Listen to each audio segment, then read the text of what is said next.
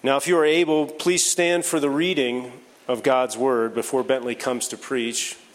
We don't stand out of empty tradition. We stand because this is God's word and we want to honor him. Now, I'm going to read verses 1 and 2, and then I'm going to skip ahead to verses 26 through 34. After this, Jesus went away to the other side of the Sea of Galilee, which is the Sea of Tiberias, and a large crowd was following him because they saw the signs that he was doing on the sick. Now, in verse 26, Jesus answered them Truly, truly, I say to you, you are seeking me, not because you saw signs, but because you ate your fill of the loaves. Do not work for the food that perishes, but for the food that endures to eternal life which the Son of Man will give to you. For on him God the Father has set his seal. Then they said to him, What must we do to be doing the works of God? Jesus answered them, This is the work of God, that you believe in him whom he has sent. So they said to him, Then what sign do you do, that we may see and believe you? What work do you perform? Our fathers ate the manna in the wilderness, as it is written, He gave them bread from heaven to eat. Jesus then said to them, Truly, truly, I say to you, it was not Moses who gave you the bread from heaven, but my Father gives you the true bread from heaven. For the bread of God is he who comes down from heaven and gives life to the world. They said to him, Sir, give us this bread always. Father, we thank you for the chance to feed on your word. And we realize in feeding on your word, we're feeding on the bread of life, this one that came down from heaven. And we thank you for this in Jesus' name. Amen. Please be seated.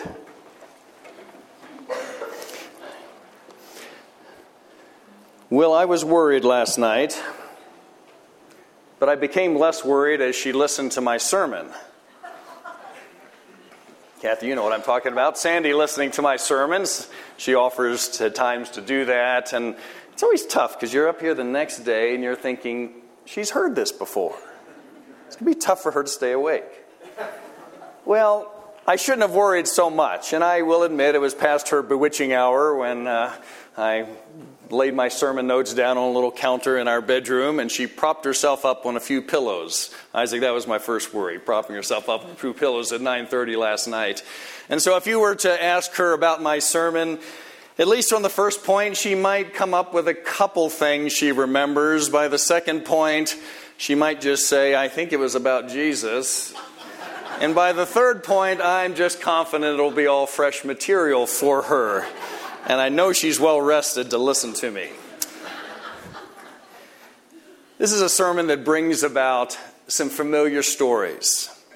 And I, I want to couch it in, in this uh, approach as I've looked at this John chapter 6 and been thinking about it for a few weeks. A story that has to do with feeding 5,000 people and Jesus walking on the water and then talking about the bread of life. And, and I remember this time when our, uh, we were on a road trip, and it was a few weeks later that I realized that you can travel down the same road but see things very differently. And I learned this when we had given our daughter Ellie, she's 22 now, and I think she was just a little kid, had one of those disposable cameras. And somehow or another, when we went to develop it a few weeks later, we realized she had taken a few pictures from her little car seat at the way back of our minivan. And when we developed those pictures, it showed me how different the same road looks depending on your vantage point. Looking out the teeny little dark window that's on the side where you basically can't see anything, or just seeing a bunch of heads in front of you and barely seeing anything of the road ahead. And I think it's a little bit of what I found interesting as I studied this book of John and realizing John has a different vantage point than the other gospel writers. And that weighs in on this story because the story of the 5,000 is the only miracle story, at least significant miracle story, that's told in all four Gospels. And Jesus walking on the water is told in three out of four. Only Luke leaves it out. And so to see John's vantage and what he emphasizes and the details he brings out holds some value for us. Because John is writing perhaps 50 years after the events, maybe around AD 80, many of the experts say. And others had already written their accounts Matthew and Mark and Luke. And when you write 50 years later, there's two reasons that the story might be told a little differently. One is that the story is older. That doesn't mean the facts are changed, but the story is older. It's been told, and, and what has risen to the surface of what's really is the significant details is, has endured. And the other thing that's older is you. At 80 or 90 years old, you emphasize and you think about things differently than when you're 20. It's not a matter of right and wrong as much as a different perspective. And so it's not surprising that though all of them get the shopping cart right, five loaves and yeah, the two fish are in there, all four gospels emphasize that. It's only Luke that says he looked in Philip's eyes and says, Philip, where are we going to get bread? And it says to test him. And it's only in John that he emphasizes when we went across the water, we were about three to four miles into the five mile journey to get back to Capernaum when Jesus met us. And it's only John that talks about the safe arrival on the other side. We'll get to that. And of course, it's only John that, having told the story of the 5,000, the next day brings out this long teaching, this long discourse that happened in the synagogue at Capernaum, where Jesus says, Yesterday I fed you bread, physical bread. Today I'm going to feed you spiritual bread, for I am the bread of life. So I want to approach this chapter in John and say, let's make sure that we take advantage of the vantage point of an older man looking back now a half a century perhaps on the stories that he was right there to witness. It begins in the start of chapter 6 with Jesus feeding bread to 5,000 men. It's often said probably a crowd of 15 to 20,000 people. Had the women and children there. A big crowd. And I want to look right at the first two verses here and see something that John brings out right from the start.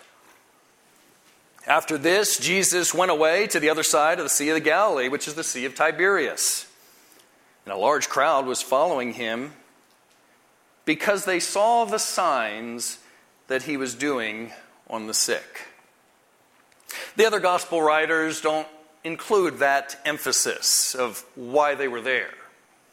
I don't know how many times John told that story over the last 50 years since it happened. I suspect many a time. But somewhere along the way, I'm not sure where, but somewhere along the way, he began to tell the story and began to let his audience know this crowd was following Jesus because of the signs they were seeing. Because John would look back all those years later and realize how many people follow for just a short time. John would look back perhaps with the aspect of discouragement that even happens in later life when you realize there is more rocky soil than I wish there were. John looks back and says, They were there to see the miracle worker. Most of them, that was as deep as their motivation went. So, this chapter, right from the start, hits hard on motivation and following Jesus. And Jesus is going to continue that even in, when he talks about the bread of life and accuses them of, you're only here for, because I fed you yesterday. The feeding of the 5,000 is, is one that has, has some great lessons, just great lessons on just what Jesus can do with just a little and multiply it. And I'm going to trust that that's something that many of you have heard and many of you hold on to. But I want to take an opportunity because John gives special attention, gives several verses to the interaction with Philip. I want to make that a point of emphasis in this beginning section of chapter 6. You know, we, we see how this happens, and I'm going to start with verse 5 this interaction with Philip and what follows. Again, Philip, one of the disciples, been following Jesus for a, a little while now, one of the earlier disciples. Begin looking at verse 5. Lifting up his eyes, Jesus is the one who's lifting up his eyes. He sees a large crowd was coming toward him, and Jesus said to Philip, Where are we going to buy bread so that these people may eat? He said this to Philip for he himself, to test him, for he himself knew what he would do. Philip answered him, 200 denarii worth of bread would not be enough for each of them to get a little. One of his disciples, Andrew, Simon Peter's brother, said to him, There's a boy here with five barley loaves, two fish, but what are they for so many? Jesus said, Have the people sit down. And there was much grass in the place, so the men sat down, about 5,000 in number, and Jesus took the loaves, and when he had given thanks, he distributed them to those who were seated. So also, the fish, as much as they wanted. We don't know a great deal about Philip, but I think just in this short little account, and Philip's presumably rather quick response, we, we do get some insight into the man. Insight that I think at least some of us here can resonate with. We, we get insight into someone who is practical. And we get insight into someone who, who is perhaps thinking ahead and calculating what do we do with the resources we have. But I think in the context here, when it says that Jesus was doing this to test him, we also realize some limitations that Philip needed to grow in. I, I suspect Philip, like many of us, was a bit limited by the fact that he, he, he felt like what, what he could do was really just what he might do in his own strength. Now, think about this. He, he'd been around the miracle worker. He'd been around and already seen some pretty impressive miracles by Jesus. And yet, when he's asked, Philip, what do we do with our situation? His quick default was to practical, let's, all we got to work with is what's around us. And saw no place for, for a, anything but a down to earth solution. I think Philip was probably one hindered by the kind of thinking that God can only work with what I see with my own eyes. I don't see any food here. There's not much we can do. I don't see any money here. There's not much we can spend. I think he probably was a bit bound up by a small faith. That Christ might be impressive, but he can only work with what we've got here. And I think he might have been the kind that was inclined to trust God when it made sense, but perhaps struggle to trust when it really didn't make so much sense of what was to be done. But you know, I think Philip was one that, having been tested by Jesus, may not have passed in flying colors this day. But we see him, and we see a contrast with the Philip that happens just a few, few places later, a few years later in Acts 8. Right after the church is dispersed because Stephen is stoned, and it says a great persecution broke out we read about Philip going to Samaria, just not that many miles up the road. Keep in mind, there's persecution. Someone's just been killed in the circle of friends. And yet, Philip is willing to go just a few miles up the road and preach, it says in Acts 8, to large crowds and, and to perform miracles that no doubt brought in larger crowds. And a little later in the chapter, when the angel of the Lord says to Philip, Go down to the desert road that leads from Jerusalem down to Gaza, it says Philip rose and went. No questions asked. I've got a clear direction from my Lord. I'm going to do it. It doesn't make any sense. What's going to be down there? And when Philip is told, Run up alongside the chariot of that man that just passed you by, what does he do? He runs up along the chariot the, the guy that just passed him by. I see in Philip someone that may have struggled to, to trust Jesus for the bigger picture, to trust in ways that, that stretched him. But in the testing, right in this very story, John lets us know Philip may not have passed the test that day, but, but Philip was growing because Jesus was challenging his thinking. It goes on to, to talk about Jesus walking on the water in this next section here, beginning in verse 16. And as I said earlier, this is a place that, that is mentioned in both Matthew and Mark, as well as here in John.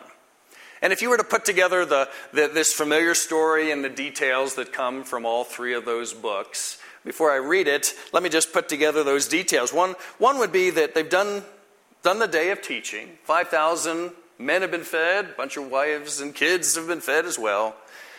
And now Jesus, down at the shore of the Sea of Galilee, it says, compels. The verb is, is forces his disciples to head on in a boat ahead of him, and he was going to stay behind. So, so Jesus compels them out onto the water. It said in, in all three of the accounts that by the time evening came, certainly by dark, they're out on the water and Jesus is back on the land, retreating for some personal time, some time to pray. It says that it was a night of struggle, that the storms quickly stirred up, and as they are seeking to cross a stretch that, by, by most accounts, is probably about a five mile stretch from the, from the east side of Sea of Galilee and the northeast side of this, of this lake across to Capernaum on the other side. It's about five miles, and they are struggling to get across. Uh, the way it's described in Matthew is, is the, the waves harassed them. That's not just a couple of white caps making it kind of adventuresome. It, it, the, the waves harassed them, is, is what Matthew said. And the wind wasn't just blowing nice breeze, cross breeze to keep them cool on, a, on an evening. It was, it says, blowing against them. And so, of course, there's no, no sails up in a condition like that. They are rowing, probably trading off. John, it's your time. I'm beat. We're not making any progress. Get to these oars. I need a rest.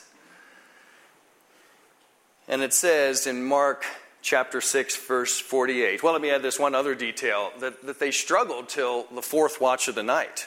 That meant 3 a.m. to 6 a.m. Somewhere in there is when Jesus finally walks out to them. So he pushes them off in evening time, and Jesus doesn't get there till 3, 4, 5 in the morning. They've been out there six, eight, nine hours struggling to make a journey they had made many times, and they're still only three quarters of the way across the Sea of Galilee. But I find in Mark one detail and, and a verse worth remembering, verse 48 of Mark 6. Mark 6, verse 48. And it says this I'm reading from the New Living Translation Jesus saw that they were in serious trouble, rowing hard in struggling against the wind and the waves. And it's after that that Jesus then comes and walks on the water to meet up with them.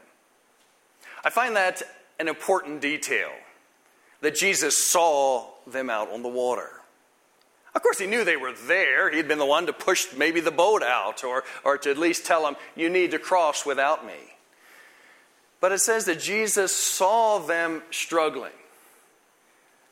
Now, as I get a little bit older, my eyesight's so bad, we might go to 12:30 and I won't even know what it says on that clock back there. But I know I definitely couldn't stand on the shore and look into a storm, a mile or 2 miles into a storm and see anybody doing any. I won't even see the boat, much less some guys wrestling on the oars trying to move it along. But Mark probably talking through the eyes of Peter, that's who we think really was the the author of Mark, as he told the stories, and Mark wrote them down some years later, emphasizes Jesus saw us. Jesus saw us in the struggle, saw us in the storm he sent us into. We thought it was calm. We thought it was a good idea, but he sent us into this storm and at least for as long as he chose to stay back, he stayed back. But Mark says he saw us out on that storm. Great preacher and commentator William Barclay says of this night of the sea, it's one of the most wonderful stories in the book of John. It's all the more wonderful when we see in John's account that he really describes not the extraordinary miracle near as much as a simple incident in which John found, in a way he never forgot, what Jesus was like. Here's the account beginning in verse 16. When evening came, his disciples went down to the sea, got into a boat, and started across the sea to Capernaum. It was now dark, and Jesus had not yet come to them. The sea became rough, a strong wind was blowing. When they had rowed about three or four miles, they saw Jesus walking on the sea and coming near the boat, and they were frightened. But he said to them, It is I. Do not be afraid. Then they were glad to take him into the boat, and immediately the boat was at the land to which they were going. John's account emphasizes that Jesus came to them when they were still in the midst of the storm, hadn't even made it, but maybe three quarters of the way across. But John has a way of emphasizing how it ended. Confident that they had been pushed into the storm at his hand, and confident that, that he saw them and knew their plight, confident that though he wasn't coming as quickly as they would like, he was aware of their needs, aware of their situation. He emphasizes this ending point that when he came to us, it calmed down and miraculously, we were there at the shore when he came to us. You know, back in Psalm 107, in fact, read, uh, reference that in our, in our uh, first service, just the beginning of Psalm 107. It begins with saying, Give thanks to the Lord, for he is good, his steadfast love endures forever. And it goes on from there to talk about the various times that, that Jesus that, that God came to his people and saw them through. And a recurrent theme is though the struggles may have been great, he saw them to the end. He, he was there and saw them, though the distress may have lasted longer than they wanted, he saw them through to the end. And when it talks about the time, talking about men being out on the sea, it says this in Psalm 107, starting in verse 23. Some went down to the sea in ships. See if this might have been a favorite of John's. He commanded and raised the stormy wind, which lifted up the waves of the sea. They mounted up to heaven, meaning their ship was, was facing up to old glory. They went down to the depths when the, the waves turned back the other direction. Their courage melted away. They reeled and staggered like drunken men who were at their wits' end as they stood on the platform of the ship. They cried to the Lord in their trouble, and He delivered them from their distress. He made the storm be still. The waves of the sea were hushed. Then they were glad that the waters were quiet, and He had brought them to their desired haven let them thank the name of the Lord for his steadfast love. I wonder if John, and maybe even some of these other men, that became a psalm after that night on the sea that resonated in a fresh way. We may not be sailors, but we know storms.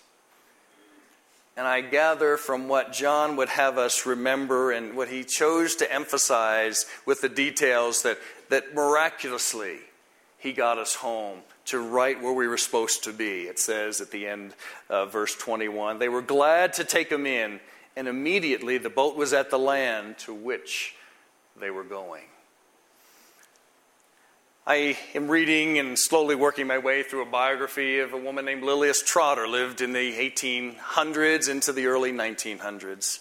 An artist, became a missionary from Britain down to Algiers in North Africa. And back then, just as continues to this day, many who, who leave the teachings of Islam and come to faith in Christ experience dreams. And Lilias observed that in one young lady, I gather she probably was just in her early adult years, that told her of a dream she had had the night before, and Lilias wrote it down, and I read it to you. It was a young Muslim girl that said she was having stro- trouble sleeping that she was weighed down by just things on her mind. And so she said to Lilias the next day, I asked Jesus, Jesus, take away this care and send me some sleep. And she said, My eyes dropped down and I was asleep. And in my dream, I saw a place full of thorns that pricked against my face and were cutting my hands. And Jesus came with a long staff and a hatchet. That's a way to draw you into a dream. Jesus with a long staff and a hatchet. And he came and he began to smite the thorns on the left and to smite the storm, the thorns on the right. And he made a road as wide as one that a carriage could go down, she said. And then Jesus turned to me and said, Take my staff, it will help you get home. And quickly, quickly, I got home. What a great story that reinforces what maybe John would have resonated with as well. Jesus does come. Perhaps the timing isn't what we'd want, but sooner or later, this one who can be trusted will make the path to where we're to get. It goes on to say that Jesus began to teach the next day. I can imagine they were tired, as you can imagine being out and rowing all night. Imagine they probably got three, four, five in the morning, finally got to Capernaum, exhausted, slept in in a way that even my son Jackson would be proud of in his teenage years. But while they must have been taking a needed rest, Jesus and his disciples, after a long night, there was people seeking him out. Not, not just the ones that he had left behind over on the other side of the Sea of Galilee that he had fed, but, but it actually says that there was, there was folks from down on the other side of the Sea of Galilee, from the biggest town that existed at that time, Tiberias, and said they must have heard about things because boats from Tiberias headed up to where Jesus had been the day before and met up with folks there. And they all realized Jesus is gone. And word came out, well, maybe he's back across to Capernaum, home base for him during those years that he was in the Sea of Galilee region. And so it says that many of them then traversed the Sea of Galilee to find Jesus. Let's look at what it says in chapter 6, verses 22 down to 24. And the next day, the crowd that remained on the other side of the sea saw that there had only been one boat there and that Jesus had not entered the boat with his disciples, but his disciples had gone away alone. And other boats from Tiberias, again, this town across the sea, this little bigger town, came near the place where they had eaten the bread after the Lord had given thanks. So when the crowd saw that Jesus was not there, nor his disciples, they, they themselves got into boats and went to Capernaum, seeking Jesus seeking Jesus. It sounds so good. Swelling crowds. Not just the 15, 20,000 that he had fed the day before. Now, new recruits from Tiberias coming across, seeking Jesus. Ah, wow, this is good stuff, I'm sure these disciples were thinking. But boy, does Jesus, boy, does time deflate the enthusiasm that they may have felt for these seekers of Jesus. Because we see that Jesus has a response for them in verse 24 and, 20, and 25 and 26. When they ask him, when they found him on the other side, they said to Jesus, Rabbi, when did you come here? And Jesus ignores their question and simply says this Truly, truly, I say to you, you're seeking me not because you saw signs, but because you ate your fill of the loaves. In the, in the message, it says it this way You're seeking me because I filled your stomachs for free. Jesus is confrontational, isn't he? He's confrontational, particularly with those that are off base in their seeking. And you know what? We're often very comfortable with that. We like the stories Jesus is confronting the Pharisees, setting themselves up as spiritual authorities with all the rules and regulations they had added to the Old Testament scriptures. And they're so arrogant. Get them, Jesus, get them. And when he's in the temple and, and he's finding people doing business there, making bank in the church grounds, man, Jesus, you just overturn that table, throw it out, come on. Throw those coins a little further out into the courtyard. We're comfortable with Jesus being confrontational when it's like that. But confrontational when Jesus is talking to people like, well, people like you and me, people like our friends, people like our family. When he's saying things like he's saying here, you're just following me for what I can give you. That gets a little close to home sometimes. You're just in it as long as I don't bother you too much with the things I say. Or when he's confrontational and says, You're with me as long as I'm working miracles, feeding your bellies, as long as the crowd and the end thing to do is follow me, but not when that all goes away. I, I served on a in young life ministry to high school kids uh, with the gospel christian ministry has been around a long time back in maryland i, I specifically remember i have not seen uh, this christian gal in 30 years she was older than me i was college age and i believe melissa was, was into her early 30s at that point she was one of the leaders on this weekend several hundred kids from various high schools a great weekend. The gospel was being presented that weekend to high school kids by just a good speaker. Kids surrounded by leaders, college kids and older, that had invested in them, built relationships with them. But as we met on the Saturday morning, I remember her saying, it seems like it was just yesterday, I almost feel like talking some of these people out of believing in Jesus. Someone eyes rolled up. What, do you mean, Melissa? She, she says, I, I want to talk them out of an easy believism that just says, Well, I'm here, my friends are believing in Jesus, I'm along for the ride.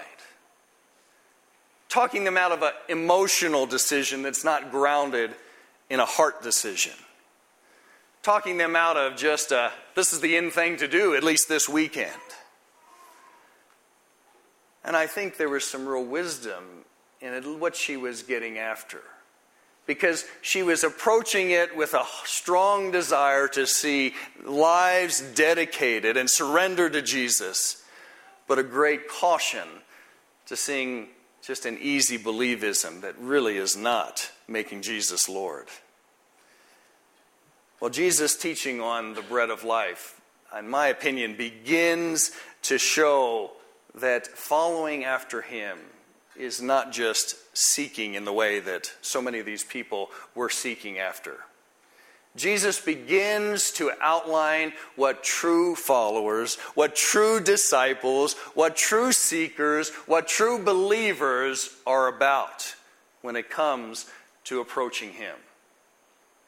I find it interesting later in, in the book of John, in verse 66 of our same chapter, we won't get there, that it actually says many of his disciples no longer followed him. Talking about this chapter when the teaching got hard. She says his disciples, his seekers here. They were seeking him according to the scriptures. But Jesus, in his teaching here, begins to make sure that we begin to understand the difference between the kind of seekers and followers and disciples and children that he desires, that he requires, versus what was happening there. And I think the first thing is to make sure that we realize it is not, and this is maybe old news for so many of you, but it is not about works, it is about belief.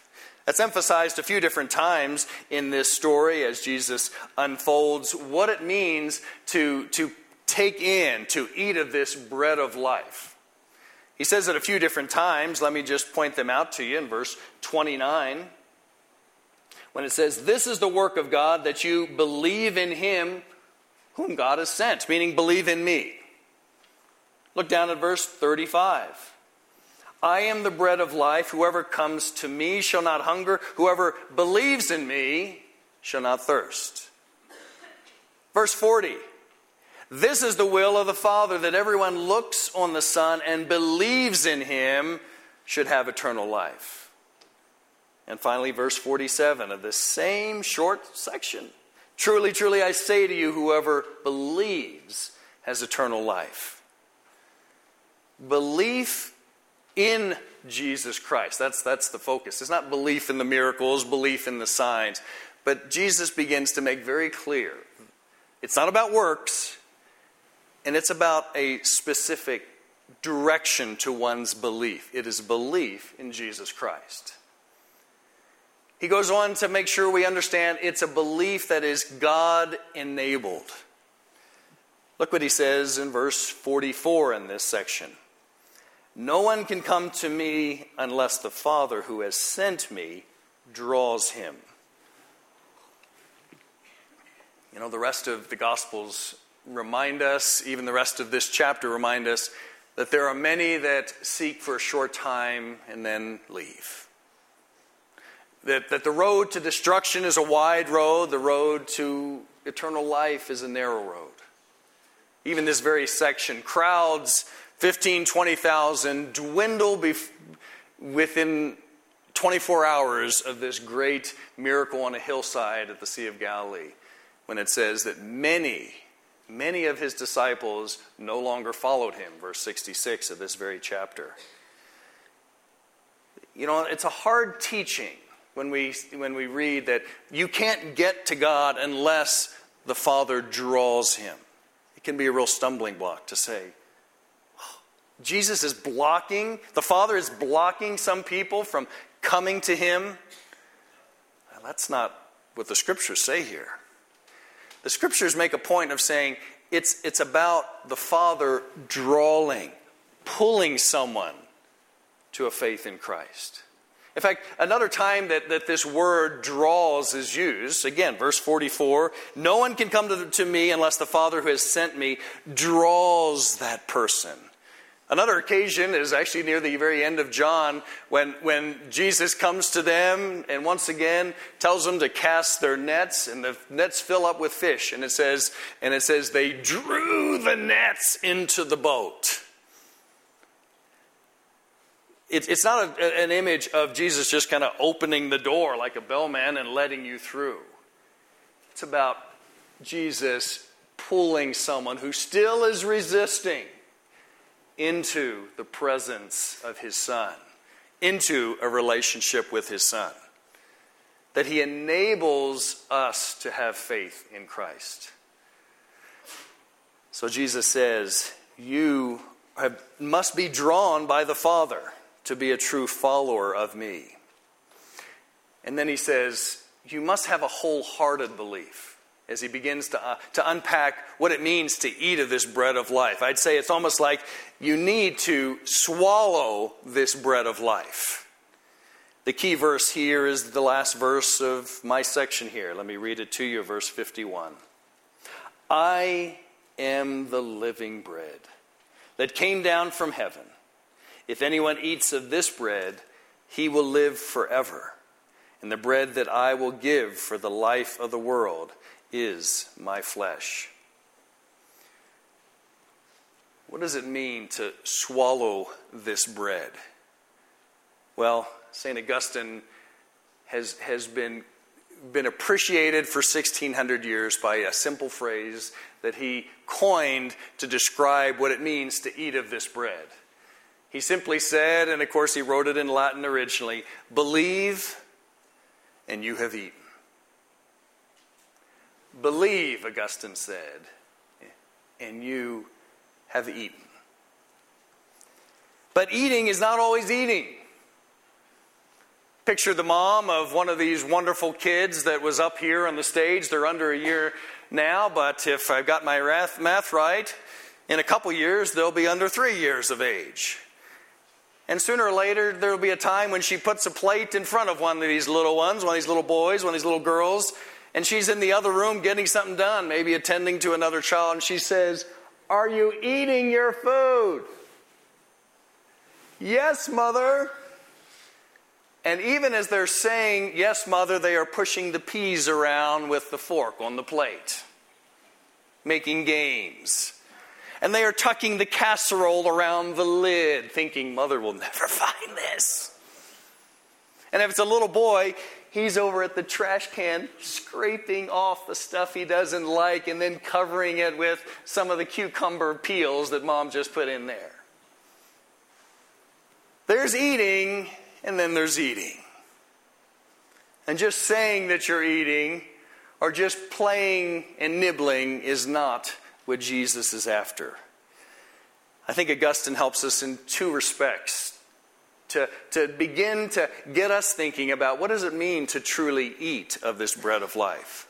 I, I think it's could be a long and important study of, of the things that God requires to truly eat of this bread of life. But I want to make sure that at least two of them are driven home today.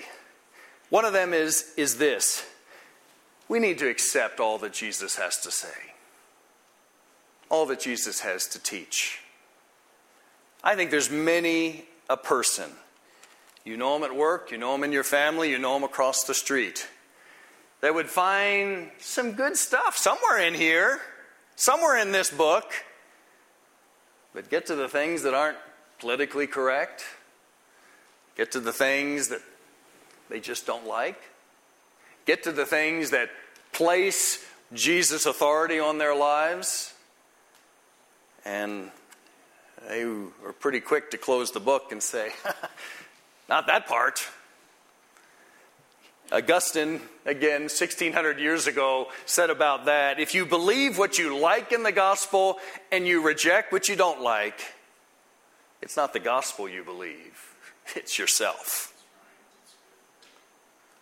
If you believe what you like in the gospel but not what you don't but reject what you don't like, it's not the gospel you believe, it's yourself. You believe yourself as the authority, the final authority to decide what of Jesus' teachings are worth holding on to, which ones I'm going to obey, which ones I'm going to get excited about, and which ones I'm going to leave behind.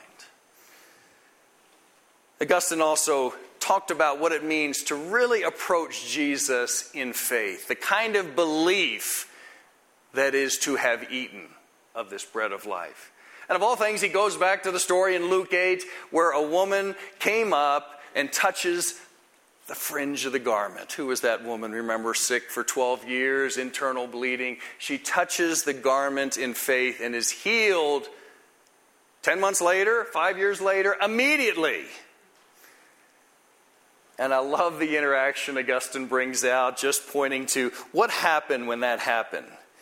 It says that as Jesus went, the people pressed in on him jostled him around as he's trying to get through the crowd, like, like heading down to the Pepsi Center for a sold out event. And you're on the escalator and thinking, I'm going to fall off this thing because people are just jostling me around, pushing. We're all going to get there at the same time. And as they jostle Jesus around, Jesus turns to his disciples, and what does he say? He says, Who touched me? Keep in mind, what, what part of his body did she touch? None of his body.